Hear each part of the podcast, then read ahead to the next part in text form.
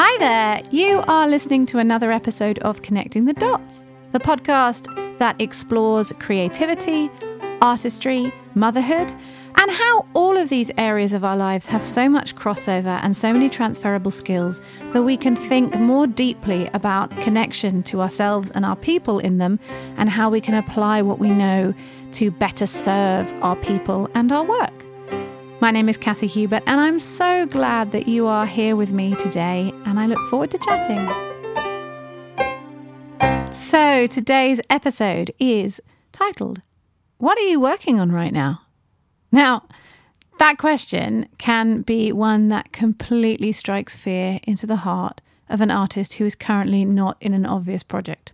I know I have felt it often. People say, Oh, you're an actor. That's great have you been in anything I will have seen? And usually, for me anyway, the answer is no.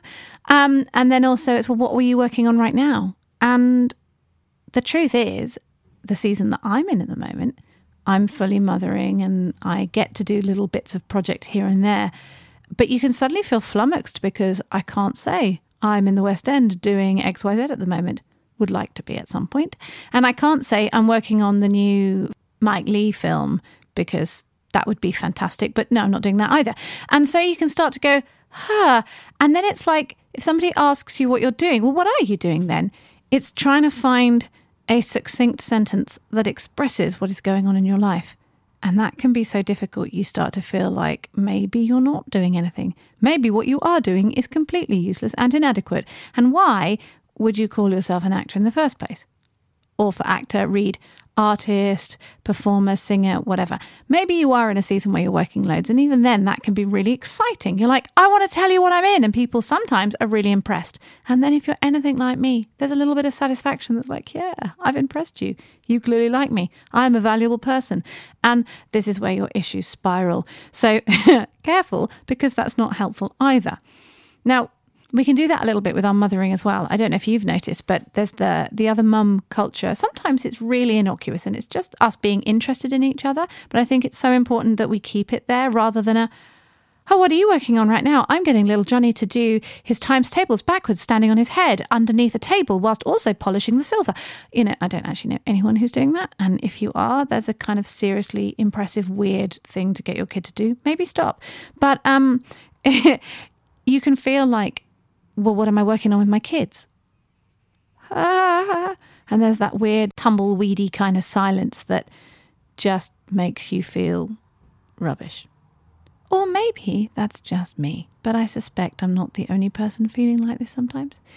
We home educate our kids, and this does work for us. We unschool, and so there's a lot of following the lead.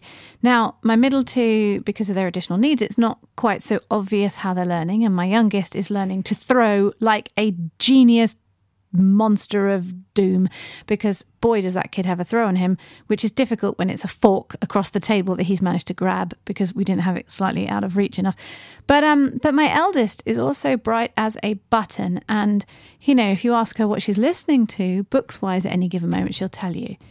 And equally you'll probably have to stop her from telling you everything that has happened on horrible histories because wow she can retain it. But when you say well what can you read? Or can you do this maths thing? Or what are you studying right now? The truth is, she's doing it.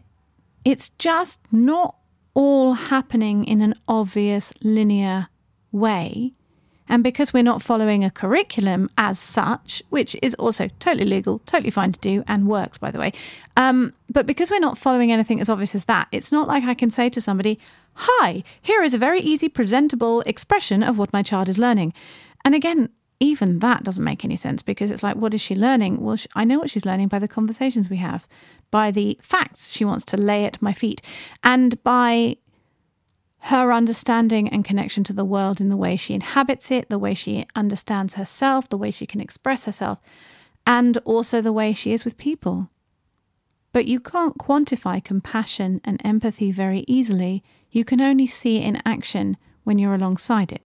Which leads me on to my point that, firstly, you don't need to feel the pressure of answering that question. Firstly, you don't actually have to answer that question, but should you want to, you don't need to prove yourself to anybody else. You don't need to express what you're doing in a way that feels like it presents a neat and tidy answer.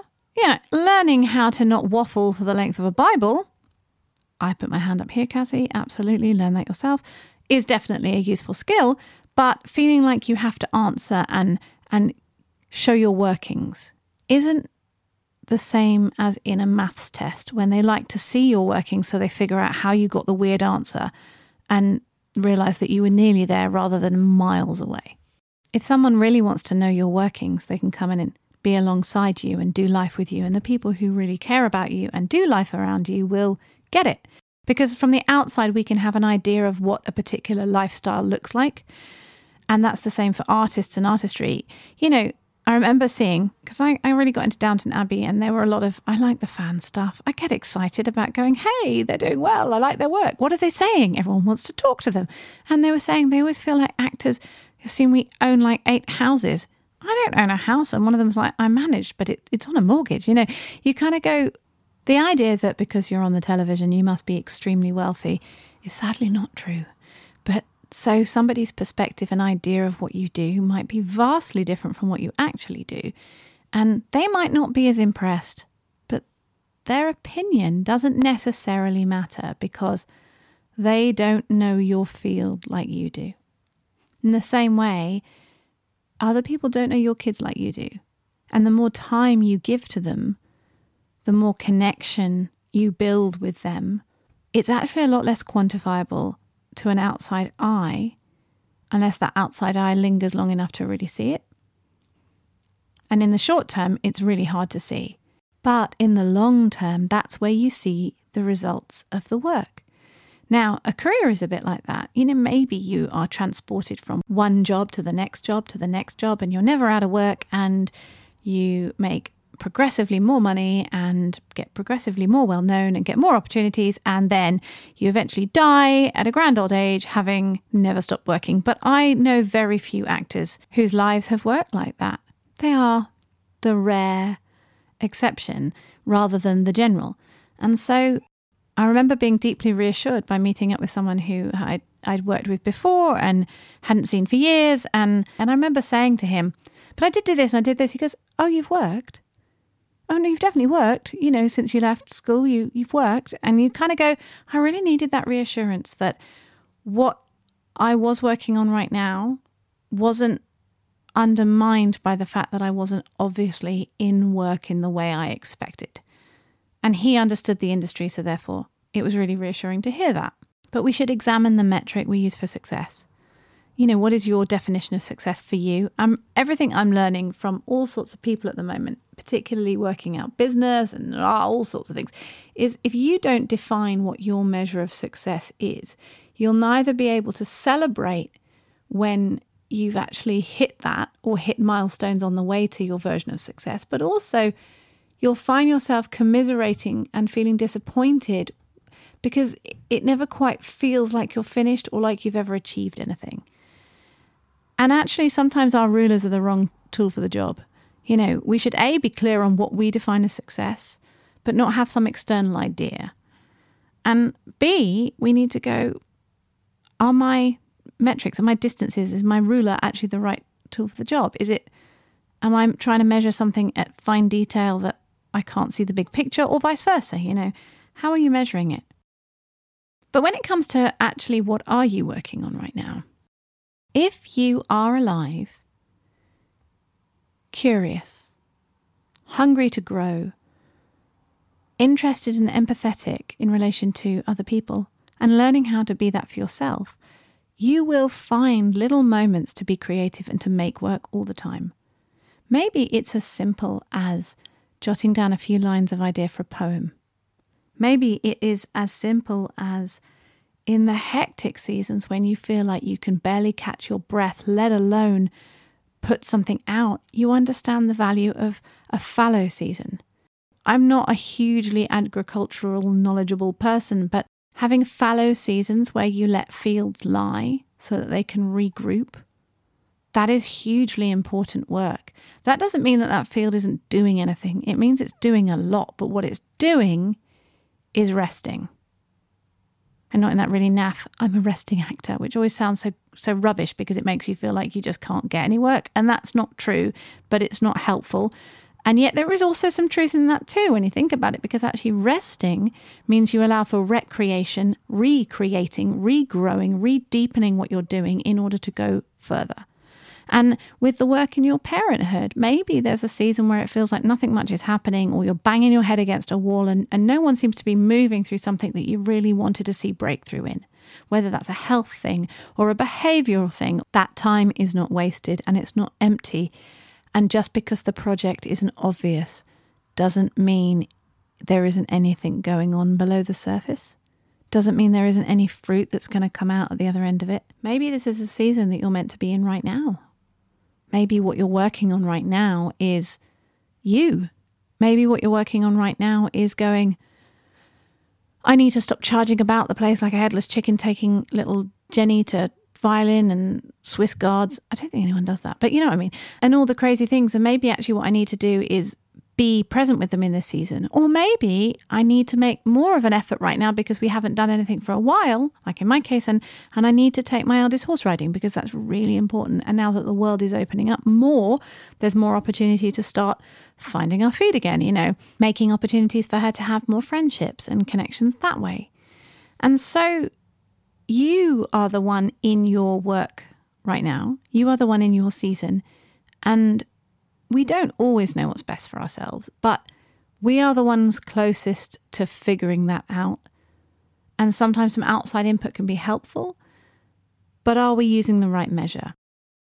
And the final thought on this is maybe see this question when it's asked rather than an opportunity to show off if you feel you need to, or to panic and fear and feel ashamed because you feel you need to because there's nothing obvious to answer with.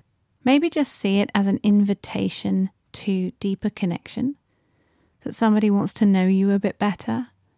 And when you ask that question, you want to know someone a bit better rather than looking about where you are in relation to one another's success and work. That can be a really helpful way of approaching this.